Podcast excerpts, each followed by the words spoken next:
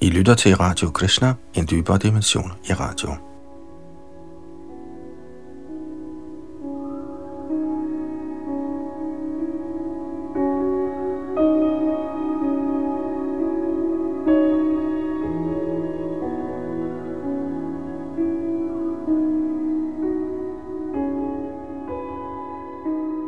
I Srimad Bhagavatams syvende bogs femte kapitel, der hedder Prahlad Maharaj Hiranyakashipus helgenagtige søn, nåede vi sidste gang frem til at med tekst 17. Og her forsøger lærerne Shanda og Amarka at undervise Prahlad Maharaj. I skole, han var søn af dæmonkongen Hiranyakashipu, men var selv en stor helgen og tilhænger af Gud. Stik modsat sin far, og hvad det fører til af konflikter, skal vi fortsætte med her fra tekst nummer 18 her i 7. bogs 5. kapitel, hvor Yadunandandas sidder bag mikrofon og teknik.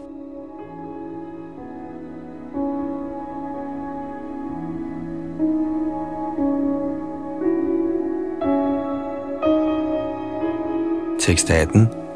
Ittitang vividho pahayad vihi shayangs tarajanadi bhi prahradang grahayamasa trivargasyo papadanam Prahlad Maharajas lærer, Shanda og Amarka tugtede og truede deres liv på forskellige måder og begyndte at undervise ham i vejen af religion, økonomisk fremgang og sansenydelse. Sådan uddannede de ham. Til dette kommenterer Srila Prabhupada. I dette vers er ordene Prahradang Grahayam Asa af betydning. Ordene Grahayam Asa betyder ordret, at de forsøgte at få Prahlad Maharaj til at acceptere vejene af Dharma, Artha og Kam, det vil sige religion, økonomisk udvikling og sansenydelse. Folk er i reglen stærkt optaget af disse tre målsætninger, uden interesse i befrielsens vej. Prahlad Maharajas far Hiranyakashipu interesserer sig kun for guld og sansenydelse. Ordet Hiranya betyder guld, og Kashipu henviser til bløde puder og sengetøj, hvorpå folk fornøjer deres sanser. Ordet pralat henviser imidlertid til en, som altid er fuld af glæde ved sin forståelse af Brahman. Brahma Bhuta Prasannatma. Pralat betyder Prasannatma, altid glad. Pralat var altid fuld af glæde i sin tilbedelse af Herren, men i overensstemmelse med Hiranyakashipus instruktioner underviste lærerne ham i materielle ting – Materialistiske personer tror, at den religiøse vej er beregnet på forbedring af materielle tilstande. Materialisten besøger templet for at tilbede mangfoldigheder af halvguder kun for at få en eller anden velsignelse til forbedring af sit materielle liv. Han besøger en sadhu eller såkaldt swami som en nem vej til fysisk rigdom. I navn af religion forsøger de såkaldte sadhuer at behage materialisternes sanser ved at vise dem genveje til materiel velstand – Samtidig giver de en eller anden talisman eller velsignelse. Samtidig tiltrækker de materialistiske personer ved at producere guld. Så hævder de, de er Gud, og naragtige materialister lokkes af dem med henblik på økonomisk fremgang. Som følge af alt dette snyderi tøver andre med at acceptere en religiøs proces og råder i stedet befolkningen til at arbejde for materiel fremgang. Det er tilfældet verden over. Ikke kun nu, men siden tidernes morgen er der ingen, der interesserer sig for moksha, befrielse. Der er fire principper, dharma, religion, artha, økonomisk udvikling, karma, sansenydelse og moksha, frelse. Folk accepterer religion for at blive materielt velstående. Og hvorfor skal man være materielt velstående? Fordi man gerne vil nyde sine sanser, Således følger folk disse tre marker, det materialistiske livs tre veje. Ingen interesserer sig for befrielse, og Bhagavad Bhakti, hengiven tjeneste til Herren, står over sågar befrielse. Derfor er den hengivne tjenestes proces Krishna bevidsthed overordentligt vanskelig at forstå. Dette vil senere blive forklaret af Prahlad Maharaj. Lærerne, Shanda og Amarka, forsøgte at tilskynde Prahlad Maharaj til at acceptere den materialistiske levevis, men i virkeligheden var deres forsøg en fiasko.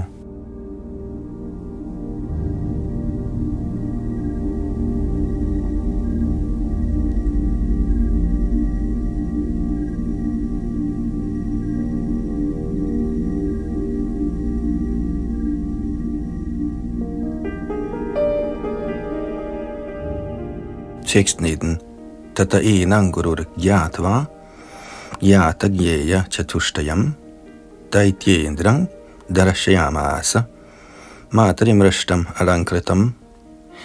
Efter nogen tid mente lærerne, Shanda og Amarka, at Prahlad Maharaj var tilstrækkeligt uddannet i de diplomatiske teknikker af at berolige offentlige ledere, formidle dem med lukrative stillinger, dele og herske over dem samt straffe dem i tilfælde af ulydighed. Så en skønne dag, efter at Prahlads mor personligt havde vasket drengen og klædt ham nydeligt på med rigelige smykker, bragte de ham foran hans far. Kommentar.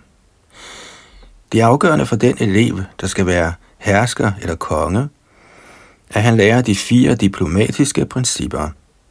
Der er altid rivaliseren mellem kongen og borgerne. Så hvis en borger ophisser offentligheden imod kongen, er det kongens pligt at indkalde ham og forsøge at formidle ham med venlige ord såsom Du er meget vigtig for staten. Hvorfor forstyrre offentlighed med en eller anden ny grund til ophidselse? Hvis ikke borgeren er tilfreds, skal kongen så tilbyde ham en lukrativ stilling som guvernør eller minister. En hvilken som helst stilling, der giver en god løn, således at han kan formidles. Bliver fjenden ved med at ophisse offentligheden, skal kongen forsøge at skabe splid i fjendens lejr. Og hvis han alligevel bliver ved, må kongen gøre brug af argumentum ad baculum, alvorlig afstraffelse, ved at sætte ham i fængsel eller få ham henrettet. Lærerne Hiranyakashipu havde ansat lærte Prahlad Maharaj diplomatiets kunst, for at han kunne herske over borgerne på nydelig vis.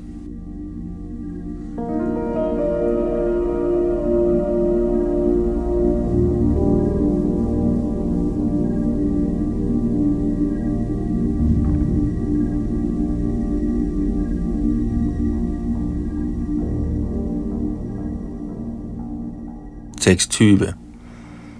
Bada yo patitanga balang pratinan dyashi shasuraha parishvajja chirang dorbhyang paramama panirvrittam. Da Hiranyakashipu så, at hans barn var faldet ned for hans fødder og viste ham respekt, gav sig den kærlige far straks til at overøse barnet med velsignelser og omfavne ham med begge arme. En far føler sig naturligt lykkelig over at omfavne sin søn, og Hiranyakashipu blev meget lykkelig på den måde. Tekst 21.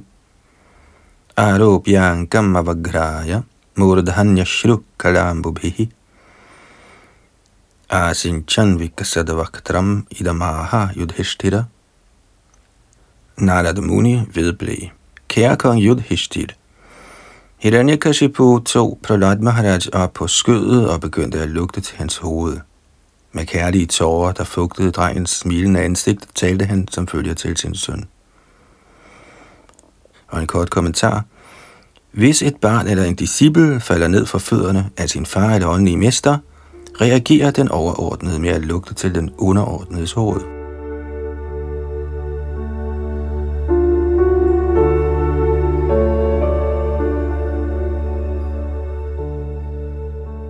Tekst 22. Hiranyakashipuruvacha Prahradano chatang tata Svadhitam kinchiduttamam Karena itavata yushman yadashikshat gurur bhavan Hiranyakashipu sagde, Min kære Prahlad, min kære søn, o du med et langt liv. I lang tid har du hørt mange ting af dine lærere. Vil du være så venlig at fortælle mig, hvad du tænker er det bedste af al den viden? Kommentar. I dette vers spørger Hiranyakashipu sin søn, hvad han har lært af sin guru. Prahlad Maharajs guruer var af to typer. Shanda og Marika, Shukracharyas sønner i den sædmæssige disciplerække, var guruer, der var hyret af hans far. Men hans anden guru var den ophøjede Narad Muni, der havde undervist Prahlad, mens Prahlad befandt sig i maven på sin mor. Prahlad Maharaj besvarede sin fars spørgsmål med de belæringer, hans åndelige mester Nardat havde givet ham. Således opstod der igen en meningsforskel, fordi Prahlad Maharaj gerne ville fortælle om det bedste, han havde lært af sin åndelige mester. Hvorimod Hiranyakashipu forventede at høre noget om politik og diplomati, hvilket Prahlad havde lært af Shanda og nu blev uoverensstemmelsen mellem far og søn mere og mere intens, så Prahlad Maharaj begyndte at fortælle om det, han havde lært af sin guru Narad Muni.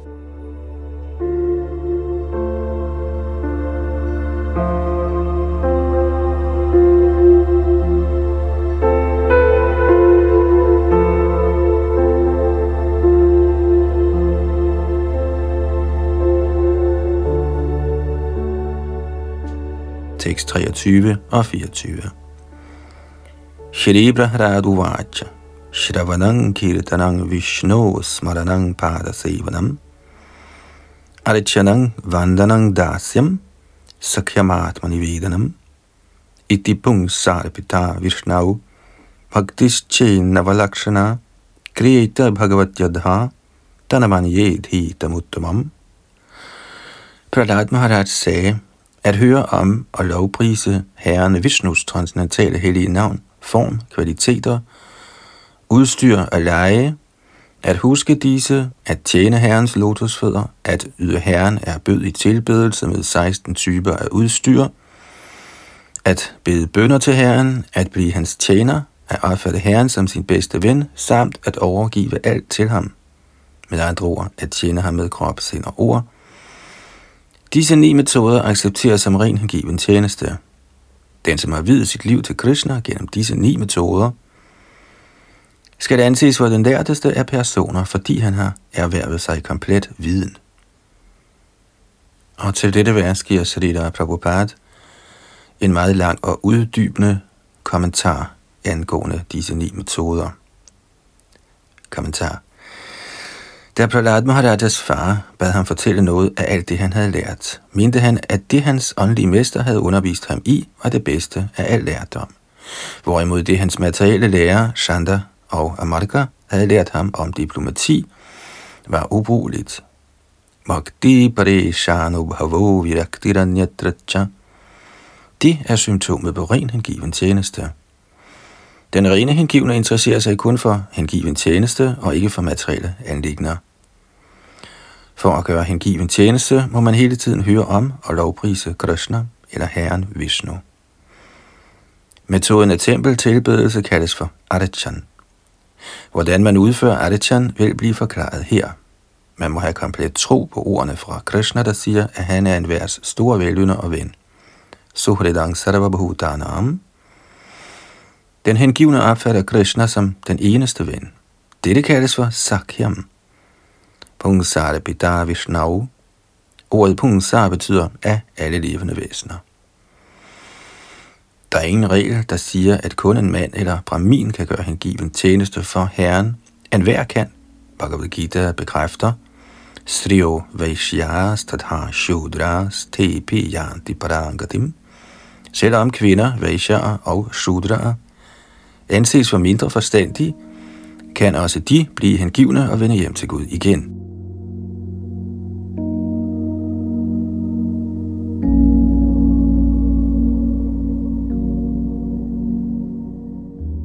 Efter at have udført afra, vil en person, der bedriver frugtbærende aktivitet, under tiden tilbyde Vishnu resultaterne.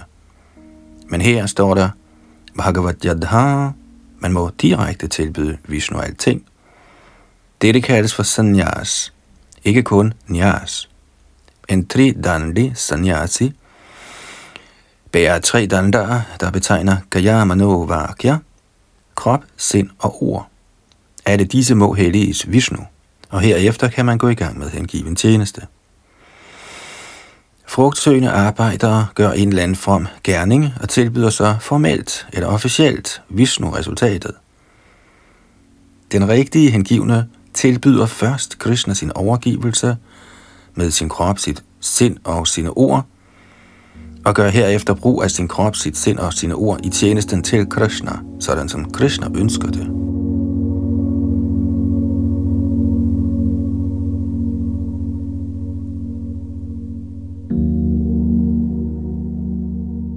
Shrila Bhakti Siddhanta Saraswati Thakur giver følgende forklaring i sin Tatya. Ordet Shravana henviser til at yde lydmæssig modtagelse af det hellige navn og beskrivelser af Herrens form, kvaliteter, omgangskreds og leje, som forklaret i Srimad Bhagavatam, Bhagavad Gita og lignende autoriserede skrifter. Efter at have modtaget lyden af sådanne budskaber, skal man lære disse lyde uden ad og gentage dem. Kirtanam. Smaranam betyder at forsøge at forstå mere og mere om den højeste herre, og Padasevanam betyder at lade sig engagere i tjeneste til herrens lotusfødder alt efter tid og omstændighed. Arichanam betyder tilbedelse af herren Vishnu, ligesom det gøres i et tempel, og Vandanam betyder at vise erbødig hyldest, man bhava madbhakto madhyaji namaskuru. Vandanam betyder namaskuru, at vise hyldest eller opsende bønder. At opfatte sig selv som Nitya Krishna Das, Krishnas evindelige tjener, kaldes for Dasyam, og Sakyam betyder, at man er Krishnas velønder. Krishna vil, at alle overgiver sig til ham, fordi alle af natur er hans tjenere. Derfor må man som Krishnas oprigtige ven forkynde denne filosofi og opfordre enhver til at overgive sig til Krishna. Atman i Vedanam betyder at tilbyde Krishna alting, herunder ens krop, sind, intelligent og alt andet, man måtte eje.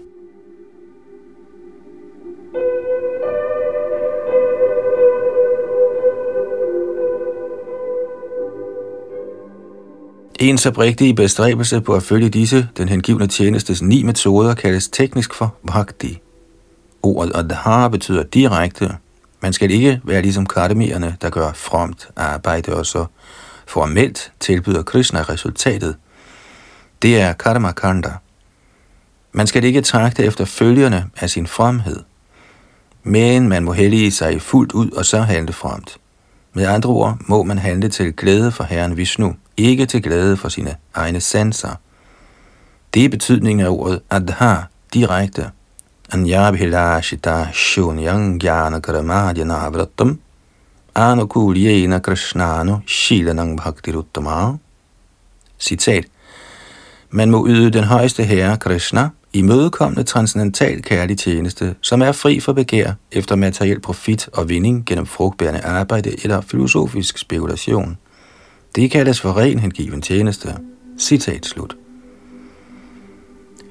Man skal kun tilfredsstille Krishna, uden at lade sig påvirke af frugtsøgende viden eller frugtbærende arbejde.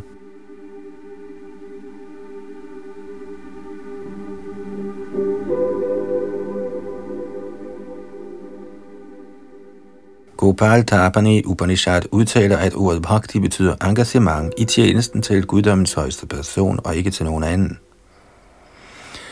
Denne Upanishad beskriver, at bhakti er at tilbyde guddommens højeste person hengiven tjeneste.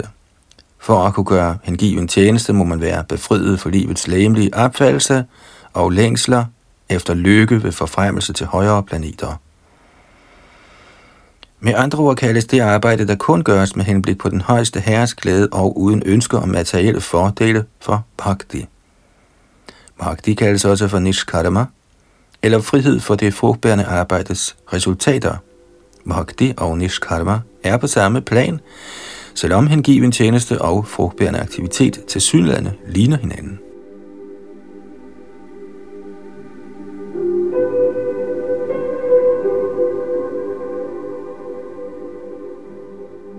De ni forskellige metoder, der vil stå til lyd for, at Pranad Maharaj, der lærte det Manarat Muni, er ikke nødvendigvis alle sammen påkrævet for udførelse af hengiven tjeneste.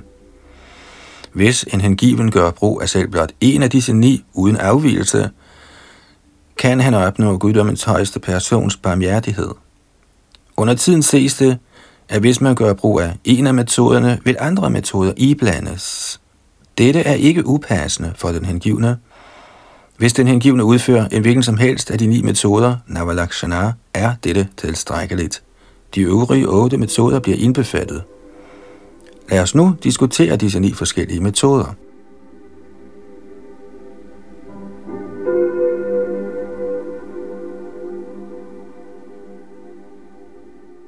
Nummer 1. Shravanam. At høre Herrens hellige navn. Shravanam er begyndelsen på hengiven tjeneste. Selvom en hvilken som helst af de ni metoder er nok, er det at høre Herrens hellige navn den kronologiske begyndelse. Ja, faktisk er den afgørende. Ligesom Herren Shri Chaitanya Mahaprabhu har bekendt gjort Chido Darapanamari Janam, vil man ved sangen af Herrens hellige navn renses for den materielle livsopfattelse, der skyldes den materielle naturs beskidte fremtrædelsesformer. Når snavset er fjernet fra ens hjertes inderste, kan man realisere guddommens højeste persons form. Ishvara Parama Krishna Satchidananda Vigraha. Så ved sangen af Herrens hellige navn ender man på planet af forståelse af Herrens personlige form. Når man så har forstået Herrens form, kan man komme til erkendelse af Herrens transcendentale kvaliteter, og når man kan forstå hans transcendentale kvaliteter, kan man forstå Herrens omgangsfælder. Herved skred den hengivne stødt frem hen imod en komplet forståelse af Herren, som han vækkes til indsigt af Herrens hellige navn, transcendentale form og kvaliteter, hans tilbehør og alt, der har med ham at gøre. Derfor er den kronologiske proces Shravanang Kirtanang Vishnu. Den samme kronologiske forståelse gælder for lovprisning og ihukommelse. Når lovsangen er navnet, formen, kvaliteterne og tilbehøret høres fra munden af en ren hengiven, bliver lytningen og lovsangen meget behagelig. Shrita Sanatan Goswami har forbudt os at høre lovsang fra munden af en kunstig hengiven eller en ikke hengiven.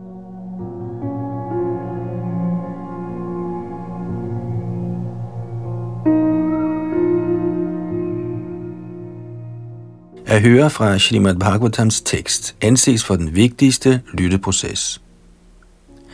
Srimad Bhagavatam er fuld af transcendental lovsang af det hellige navn, og derfor er Srimad Bhagavatams lovsang og lytning transcendentalt fuld af stemninger. Herrens transcendentale hellige navn kan høres og lovprises i overensstemmelse med den hengivnes tiltrækning. Man kan lovprise Herren Krishnas navn, eller også kan man lovprise navnene på Herren Ram eller Narasimhadev. Ramadi Murti Shukala niyamina Tishtan.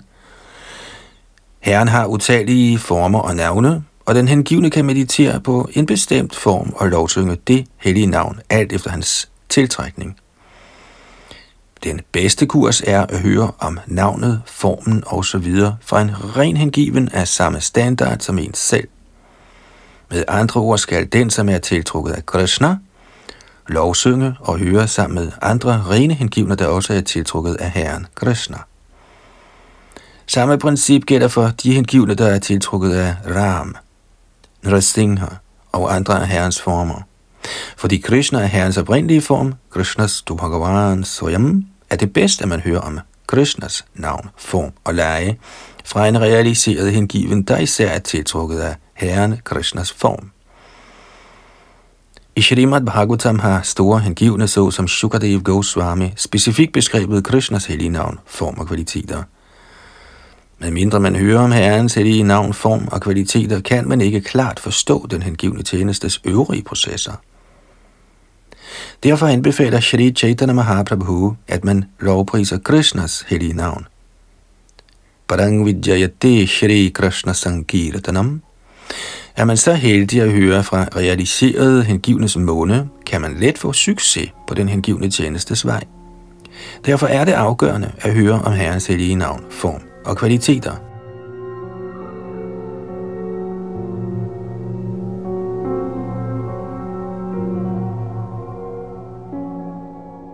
I Srimad Bhagavatams første bogs 5. kapitel tekst 11 finder man dette vers – Tadvagvisarago janatagha viplavo yasmin pratishlokam abadhavatyapi Namanyanantasya yashonkitani yat shrinvanti gayanti grananti sadhavaha Citat. Vers, der beskriver navnet, formen og kvaliteterne på Ananta Dev, den uendelige højeste herre, kan overvinde hele verdens reaktioner på synd. Så selvom sådanne vers måtte være mangelfuldt forfattede, lytter de hengivne til dem, beskriver dem og accepterer dem som ægte og autoriserede.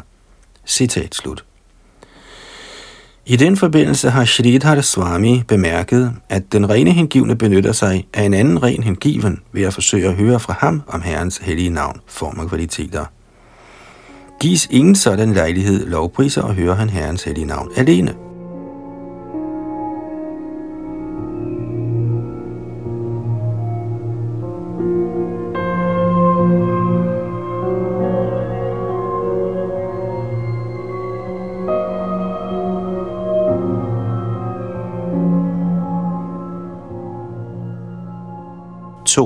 Kirtanam. At høre det hellige navn er blevet beskrevet ovenfor. Lad os nu forsøge at forstå lovprisningen af det hellige navn, der er det andet punkt i rækkefølgen. Det anbefales, at sådan lovsang gøres meget højlydt. I Srimad Bhagavatam siger Narad Muni, at han uden skam begyndte at rejse over verden og lovsynge Herrens hellige navn. Ligeledes har Shri Chaitanya Mahaprabhu tilrådet, Dranada Pisone Chena, Darora Pisahishnuna, Amanina Manadena, Kirtaniya Sadaharihi. Den hengivne kan fredfyldt lovsynge Herrens hellige navn ved at være mere ydmyg end græsset, mere fordragelig end træet, samt ved at vise respekt for alle og enhver, uden derved at forlange respekt fra nogen til gengæld. Sådanne kvalifikationer letter lovsangen af Herrens hellige navne. Denne metode af transcendental lovsang kan med lethed udføres af enhver. Selvom man er uarbejdsdygtig på grund af sygdom, er lavere klasse end andre, blottet for materielle kvalifikationer, eller slet ikke er ophøjet med hensyn til fromme aktiviteter, er sangen af det hellige navn gavnligt. Hverken aristokratisk fødsel, fornem uddannelse, smukke lemstræk, velstand eller lignende følger af fromt arbejde er paragravet for, at man kan gøre åndelige fremskridt, fordi man let kan skride fremad ved blot at ytre det hellige navn. Ud fra den autoriserede kilde af vedisk litteratur forstås det, at især i den nuværende tidsalder Kali lever folk i reglen ikke ret længe. De har rigtig mange dårlige vaner – og har en tendens til at acceptere metoder til hengiven tjeneste, der ikke er autoriseret. Endvidere er de konstant forstyrret af materielle tilstande, og de er for største delen uheldigt stillede. Under sådanne forhold er andre metoder, såsom yajna, dana, dapa og kriya, det vil sige ofre, godgørenhed osv., slet ikke lade sig gørlige. Derfor anbefales det, Hare Nam, Hare Nam, Hare Nam Eva Kevalam, Karo nasjiva nasjiva nasjiva gadiranyatha. Citat. I denne stridens og hyggeleriets tidsalder er den eneste frigørelsesmetode lovsangen af Herrens hellige navn. Der er ingen anden vej, der er ingen anden vej, der er ingen anden vej. Citat slut. Blot ved lovsangen af Herrens hellige navn gør man perfekte fremskridt i det åndelige liv. I andre tidsaldre er sangen af Herrens hellige navn i samme grad kraftfuld, men især i den nuværende tid, Kali Yuga, er den i højeste grad kraftigt virkende. Kirtanadeva Krishnas Shamukta Sangha Parangvrajit. Ved den blotte lovsang af Krishnas hellige navn befries man og vender hjem til Gud igen. Så selvom man måtte være ude af stand til de øvrige af den hengivne tjenestes metoder, må man tage lovsangen af det hellige navn til sig som hovedmetoden til åndelige fremskridt. Yajnai Sankirtana Prayair Yajanti Hisumid Hasaha. De, hvis forstand er rigtig skarp, skal antage denne metode til lovprisning af Herrens hellige navne. Man skal imidlertid ikke opdigte forskellige slags lovsang. Man skal holde sig strengt til lovsangen af det hellige navn, ligesom den bliver anbefalet i skrifterne. Hare Krishna, Hare Krishna, Krishna Krishna, Hare Hare, Hare Rama, Hare Rama, Rama Rama, Hare Hare.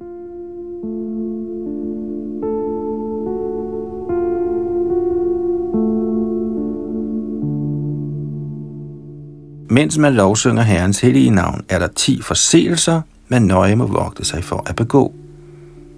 Fra Sanat Kumar forstås det, at selv den mægtigste af overtrædere befries, hvis han søger ly af Herrens hellige navn.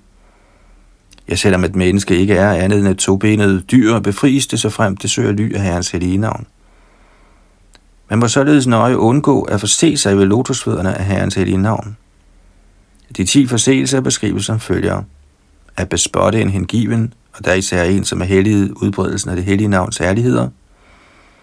At tro, at navnene på Shiva eller andre halvguder har samme kraft som guddoms højeste persons hellige navn.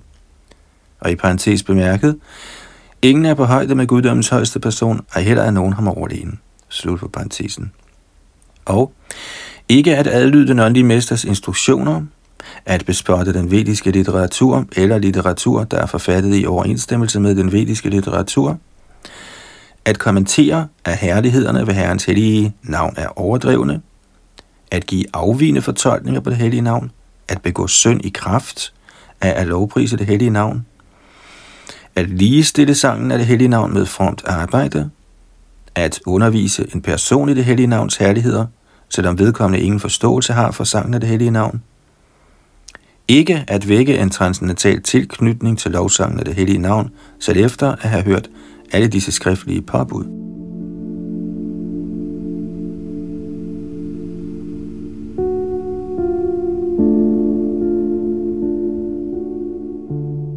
Der findes ingen zoning for nogen af disse forseelser.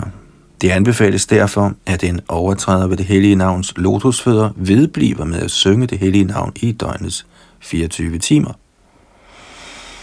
Konstant lovsang af det hellige navn vil gøre en fri af forseelser, hvor efter man gradvist hæves til det transcendentale plan, hvor man kan lovsynge det rene hellige navn, og således blive til den elsker af guddommens højeste person.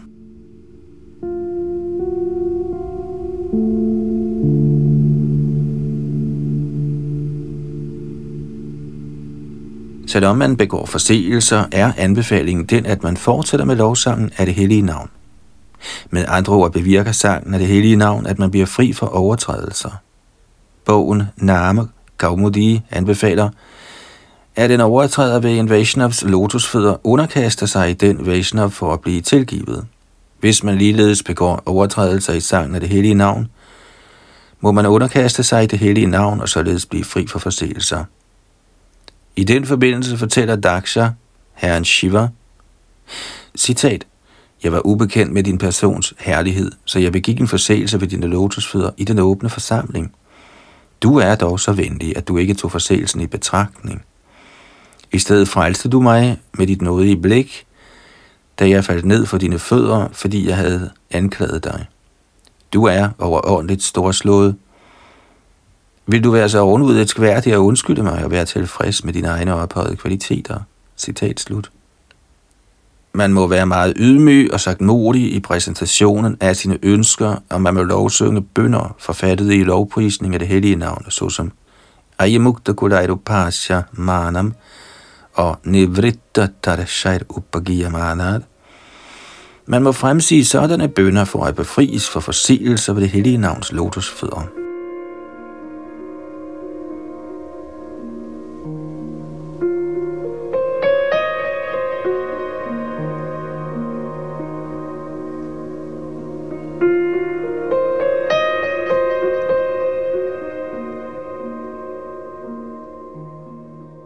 3. Smaranam. Når man regelmæssigt har fulgt metoden af lytning og lovprisning, og det inderste af ens hjerte er blevet renset, anbefales smaranam i hukommelse. I Srimad Bhagavatam fortæller Shukadev Goswami kong Parikshit, Etan nirvidyamananam ichatam akutohayam yoginang nripanirnitang harir namanukirtanam. Citat. O konge, for de mægtige yogier, der helt har kappet alle materielle bånd. For dem, som begærer alt slags fysisk glæde, og for dem, som er tilfreds i selvet i kraft af transcendental viden, anbefales lovsang af Herrens hellige navn. Citat slut.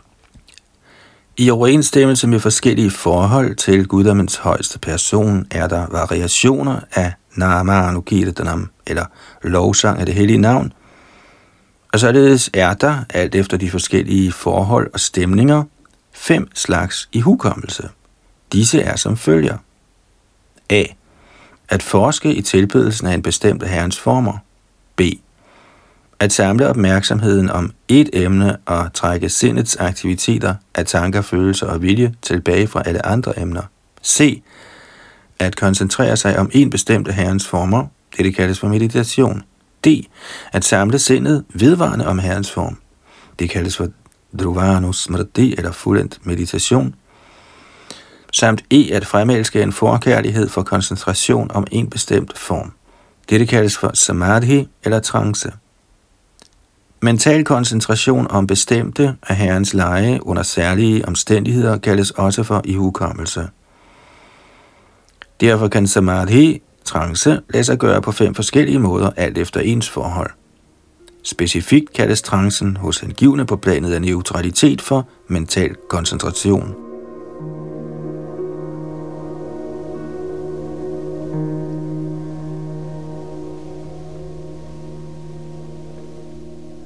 Nummer 4. Pardasevanam. Alt efter ens smag og styrke kan lytning, lovprisning og ihukommelse følges af Pada Sevanam. Man opnår ihukommelsens perfektion, når man konstant tænker på Herrens lotusfødder. Intens tilknytning til tanker på Herrens lotusfødder kaldes for Pada Sevanam. Når man især knytter sig til metoden af Pada Sevanam, inkluderer denne metode gradvist andre metoder, såsom at se Herrens form, berøre Herrens form, at gå rundt om Herrens form eller tempel, at besøge steder som Jagannath Puri, Dwarka og Mathura for at se Herrens form, samt at tage bad i Ganges eller Jamuna. At bade i Ganges og gøre tjeneste for en ren Vaishnav kaldes også for Tadiya Upasanam. Dette er også Padasevanam. Ordet Tadiya betyder i relation til Herren. Tjeneste til Vaishnavaren, Tulsi, Ganges og Jamuna er indbefattet i Padasevanam. Alle disse metoder af Padasevanam hjælper en at skride hurtigt åndeligt fremad.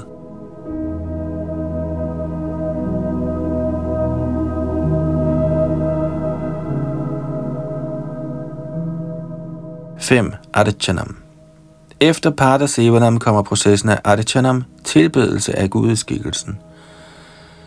Er man interesseret i metoden af Adichanam, må man på imødekommende vis søge ly af en autoriseret åndelig mester og lære metoden af ham.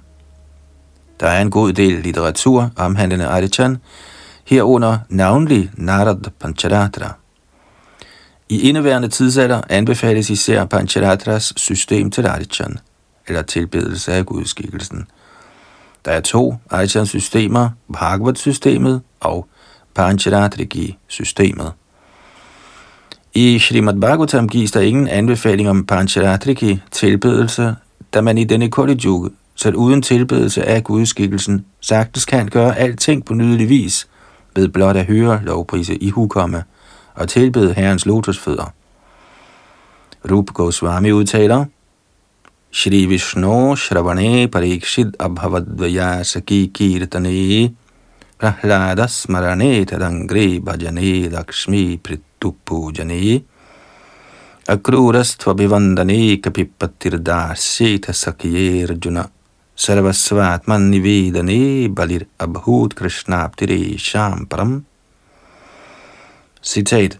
Parikshit Maharaj opnåede frelse ved blot at høre, og Shukadev Goswami opnåede frelse ved blot at lovprise. Prahlad Maharaj opnåede frelse ved at ihukomme Herren. Lykkegudinderne opnåede frelse ved at tilbede Herrens lotusfødder. Prithu Maharaj opnåede frelse ved at tilbede Herrens gudeskikkelse.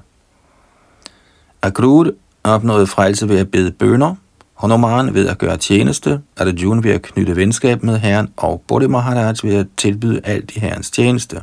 Citat slut.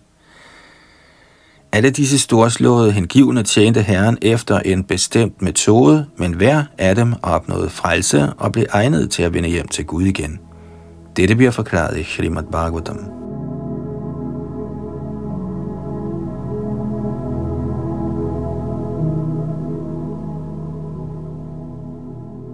Det anbefales af denne grund at indvidede hengivne følger principperne i Narad Pancharatra ved at tilbede gudskikkelsen i templet.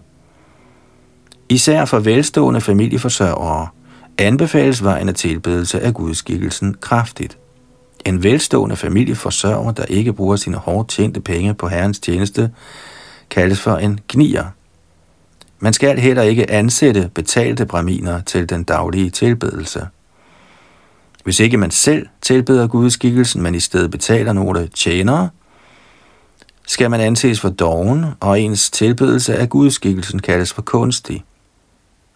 En rig familieforsørger kan samle luksuriøst udstyr til brug for tilbedelsen af gudskikkelsen, og følgelig er tilbedelsen af gudskikkelsen obligatorisk. I vores bevægelse for Krishna bevidsthed har vi brahmacharya, grihasthaer, vanprasthaer og sanyasier, men tilbedelsen af templets gudskikkelse skal især varetages af familieforsørgerne. Brahmacharierne kan tage på rejse med sanyasierne med henblik på forkyndelse, og varenpræstharerne må gøre sig klar til det forsagende livs næste orden sanyas. I midlertid er grihasta hengivne i reglen optaget af materielle gøremål, Så hvis ikke de tager sig af tilbedelsen af gudeskikkelsen, ved de med garanti falde ned. Tilbedelse af gudeskikkelsen betyder at overholde regler og forskrifter nøje. Det holder en stabil i hengiven tjeneste. I reglen har familieforsørgere børn, og deres hustruer skal sørge for at tage sig af børnene, ligesom kvindelige pædagoger tager sig af børn i vuggestuer.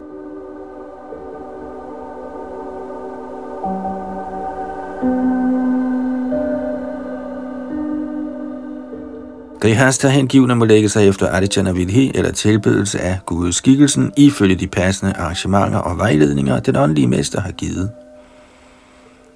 Hvad angår dem, som er ude af stand til at lægge sig efter tilbedelsen af gudskikkelsen i templet, gives følgende udtalelse i Agni Purana. Den hengivne familieforsørger, der af en eller anden grund ikke kan tilbede gudeskikkelsen, må i det mindste se tilbedelsen, og på den måde kan også han opnå succes. Den særlige hensigt med tilbedelse af gudskikkelsen er, at man hele tiden holder sig ubesmittet og ren. Grihastha hengivne skal være egentlige eksempler på sådan renlighed.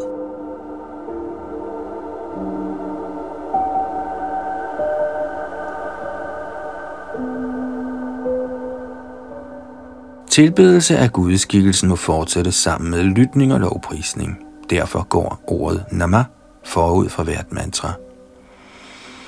Alle mantraer rummer bestemte kræfter, af hvilke Grihasta hengivne må benytte sig. Der er mange mantraer forud for hvilke går ordet Namaha. Men lovsynger man Herrens hellige navn, opnår man samme resultat, som hvis man siger Namaha mange gange. Ved lovsang af Herrens hellige navn kan man nå planet af kærlighed til guddommen. Man kunne så også spørge, hvorfor er indvielse i så fald påkrævet? Svaret er, at selvom lovsangen af det hellige navn er nok til, at man kan gøre åndelige fremskridt op til niveauet af kærlighed til Gud, er man ikke desto mindre modtagelig for besmittelse, fordi man har en materiel krop. Følgelig lægges der særlig vægt på Adichan Vidhi, man må derfor regelmæssigt følge både Bhagavat-processen og Panchatriki-processen.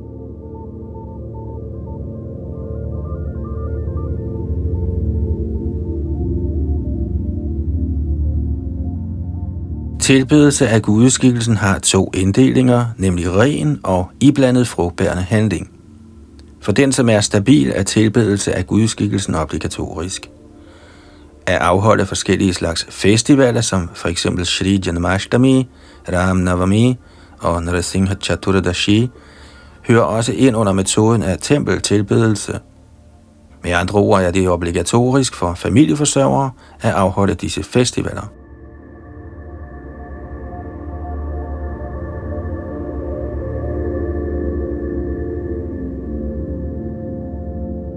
Lad os nu diskutere forseelser i tilbedelsen af Guds skikkelsen. De følgende er forseelser. A. At komme ind i templet med sko på, eller mens man bliver båret i en bærestol. B. Ikke at helligholde de foreskrevne festivaler. C. At undlade at vise hyldest foran gudskikkelsen. D. At fremsige bønder i en uren tilstand, uden at have vasket hænder efter et måltid. E. At bøje sig ned med kun én hånd. F at omkredse en anden genstand direkte foran gudskikkelsen. G. At sprede sine ben foran gudskikkelsen. H. At sidde foran gudskikkelsen, mens man holder sine ankler med hænderne. I. At ligge ned foran gudskikkelsen. J. At spise foran gudskikkelsen. K. At lyve foran gudskikkelsen. L. At tiltale nogen højt foran gudskikkelsen. M. At vrøvle foran gudskikkelsen. N at hyle foran gudeskikkelsen. O. At skændes foran gudeskikkelsen. P. At revse nogen foran gudeskikkelsen. Q. At vise nogen gunst foran gudeskikkelsen. R. At bruge hårde ord foran gudeskikkelsen. S. At bære et uldent klæde foran gudeskikkelsen. T. At bespotte nogen foran gudeskikkelsen. U. At tilbede en anden foran gudeskikkelsen. V. At bruge vulgært sprog foran gudskikkelsen. W. At slippe en vind foran gudskikkelsen. X. At undgå overdådig tilbedelse af gudskikkelsen, selvom man er i stand til det. Y. At spise noget, der ikke er blevet tilbudt gudskikkelsen. Z. Ikke at tilbyde gudskikkelsen frisk frugt ifølge årstiden. A. At tilbyde gudskikkelsen mad, der allerede er blevet brugt, eller som er blevet tilbudt andre. Med andre ord skal mad ikke uddeles til andre, før den er blevet tilbudt gudskikkelsen. Dobbelt B. At sidde med ryggen til gudskikkelsen. Dobbelt C. At vise erbødighed for en anden foran gudskikkelsen. Dobbelt D. Ikke at fremsige de korrekte bønder, når man bøjer sig ned for sin åndelige mester. Dobbelt E. At rose sig selv foran gudskikkelsen. Og dobbelt F. At bespotte halvguderne. I tilbedelsen af gudskikkelsen skal disse 32 forseelser undgås.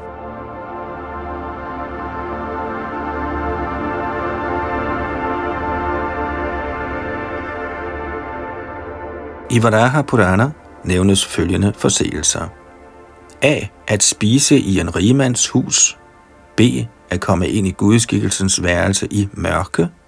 C at tilbede gudskikkelsen uden at overholde de regulerende principper. D. At komme ind i templet uden at lave en lyd. E. At indsamle mad, som en hund har set. F. At bryde tavsheden, mens man yder gudskikkelsen tilbedelse. G. At gå på toilettet under tilbedelse af gudskikkelsen. H. At tilbyde røgelse uden at tilbyde blomster.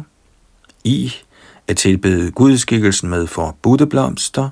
J at påbegynde tilbedelsen uden først at have børstet tænder. K. At gå i gang med tilbedelse efter sex. L. At berøre en lampe, en død krop eller en kvinde under hendes menstruation. Eller at iklæde sig i rødt eller blåt tøj, uvasket tøj, andres tøj eller plettet tøj. Andre forseelser indbefatter at tilbede gudskikkelsen efter man har set en død krop, at slippe en vind foran gudskikkelsen, at vise vrede foran gudskikkelsen, samt at tilbede gudskikkelsen netop efter man er vendt tilbage fra et krematorium. Efter et måltid skal man ikke tilbede gudskikkelsen, før man har fordøjet maden, og heller skal man berøre gudskikkelsen eller påbegynde nogen tilbedelse af gudskikkelsen, efter at man har spist tisselolie eller hing. Disse er også forseelser.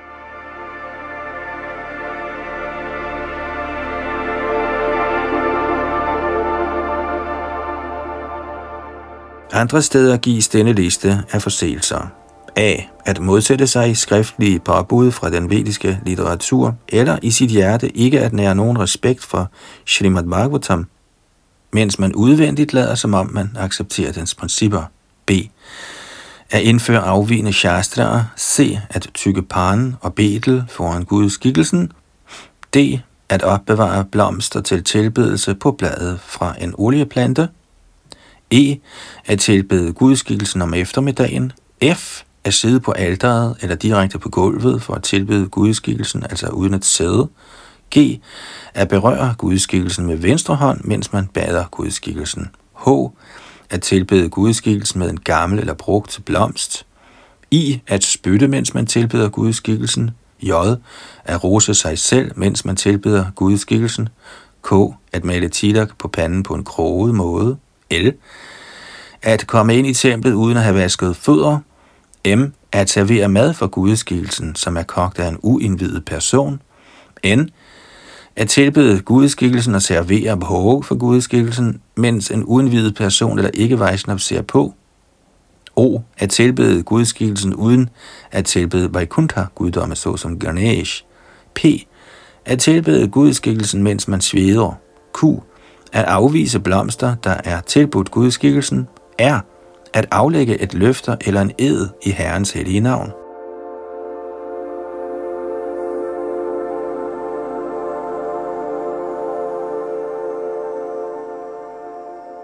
Begår man nogen af de ovennævnte forseelser, må man læse mindst et kapitel af Bhagavad Gita. Dette bliver bekræftet i Skanda Purana, Avanti Kanda. Ligeledes er der et andet bud, der siger, at den, som læser Vishnus 1000 navne, kan befries for alle forseelser. I samme Skanda Purana, Reva Kanda, står der, at den, som reciterer bønder for tulsi, eller planter et tulsi-frø, også bliver fri for alle forseelser. Ligeledes kan den, som tilbeder Shalagram Shila, også lettes for overtrædelser. I Brahmanda Purana står der, at den, som tilbyder herren Vishnu, hvis hænder holder en konkylie, en diskos, en lotus og en kølle, kan befries for de ovennævnte forseelser. I Adivadaha Purana står der, at den tilbyder, der har forset sig, kan faste en dag på det hellige sted, der kendes som Shaukarava, og så tage bad i Ganges.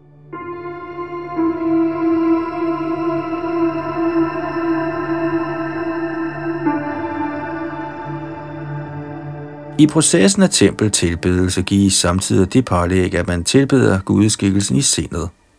I Padma Puranas Uttarakhanda står der, Generelt kan alle personer tilbede i sindet. Gautamiya Tantra udtaler, for en sanyasi, der ikke har noget hjem, anbefales tilbedelse af gudskikkelsen i sindet. I Narad Pancharatra udtaler Narayan, at tilbedelse af gudskikkelsen i sindet kaldes for Manas Puja – man kan blive fri for de fire elendigheder gennem denne metode. Samtidig kan tilbedelse fra sindet ske uafhængigt. Ifølge Arvid Hodra Muni, som er en af de i Srimad Bhagavatam nævnte Navajogendraer, kan man tilbede gudskikkelsen ved at fremsige alle mantraerne. Otte slags gudskikkelser omtales i Shastra, og den mentale gudskikkelse er en af disse. I den henseende giver Brahma Vajivadata Purana følgende beskrivelse.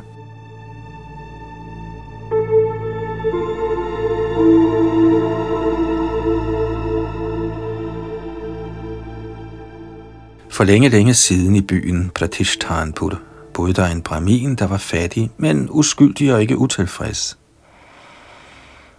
En dag overværede han en samtale med en gruppe brahminer, der diskuterede, hvordan man tilbeder gudeskikkelsen i templet. Til dette møde hørte han, at gudeskikkelsen kan tilbedes inden i sindet. Efter denne hændelse begyndte brahminen, efter at have badet i floden Godavari, at tilbede gudeskikkelsen mentalt. Han vaskede templet i sindet, og så bragte han i fantasien vand fra alle de hellige floder i krukker af guld og sølv.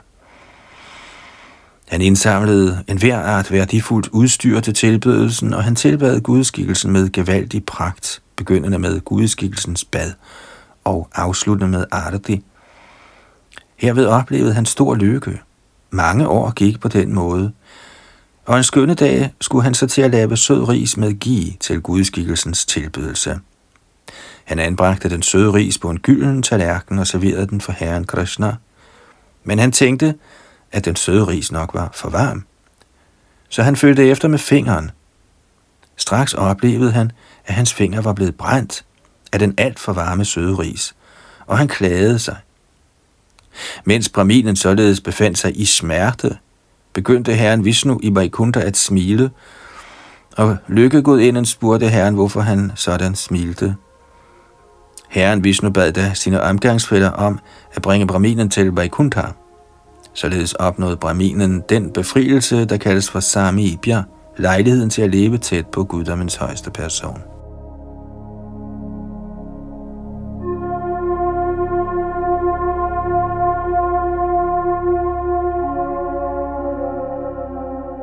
Nummer 6. Vandanam. Selvom bønder er del af tilbedelsen af gudskikkelsen, kan de behandles separat, ligesom de øvrige punkter, såsom at høre og lovprise, og derfor gives særskilte udtalelser hermed. Herren har uendelige transcendentale kvaliteter og overdådigheder, og den, som føler sig påvirket af Herrens kvaliteter i forskellige aktiviteter, beder bønder til Herren. På den måde opnår vedkommende succes. I den forbindelse er der følgende forseelser, man må undgå.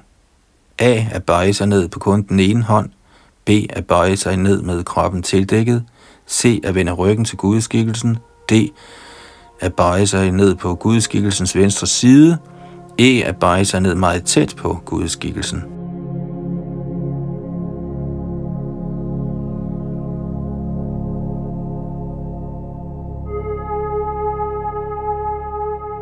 7. Dasyam. Følgende udtalelse gives i forbindelse med at bistå Herren som tjener. Når man efter i tusindvis af fødsler indser, at man er Krishnas evige tjener, kan man befri andre fra dette univers. Vedbliver man blot med den tanke, at man er Krishnas evige tjener, selvom man ikke udfører nogen andre hengivne metoder, kan man opnå fuld succes, da man blot ved denne følelse kan udføre alle den hengivne tjenestes ni metoder.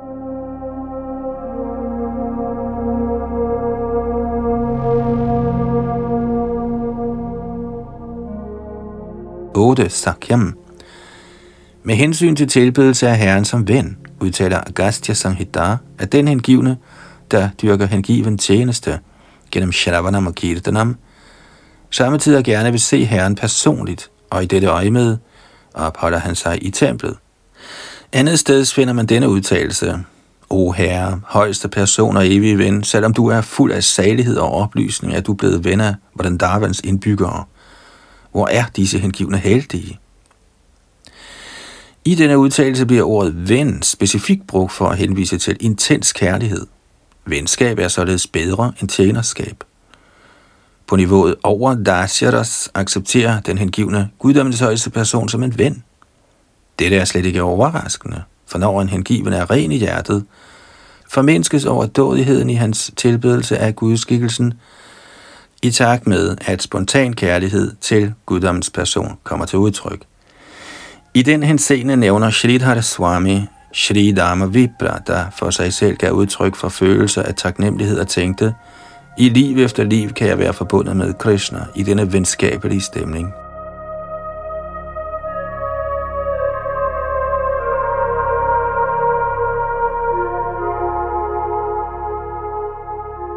Nummer 9. Atmanivedanam.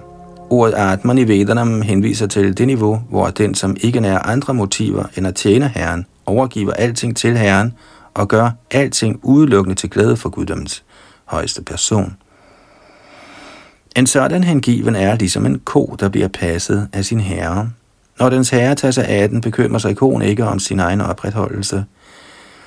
En sådan ko er altid sin herre hengiven, og den handler aldrig uafhængigt, men kun for sin herres skyld. Derfor mener nogle hengivne, at hvilelse af kroppen til Herren er Atmanivedanam, og, som udtalt i bogen Bhakti Viveka, kaldes sjælens hvilelse til Herren under tiden for Atmanivedanam. De bedste eksempler på Atmanivedanam kan ses hos Bodhi Maharaj og Ambarish Maharaj. Atma Nivedanam kan under tiden også konstateres i Rukmini Devis adfærd i Dwarka.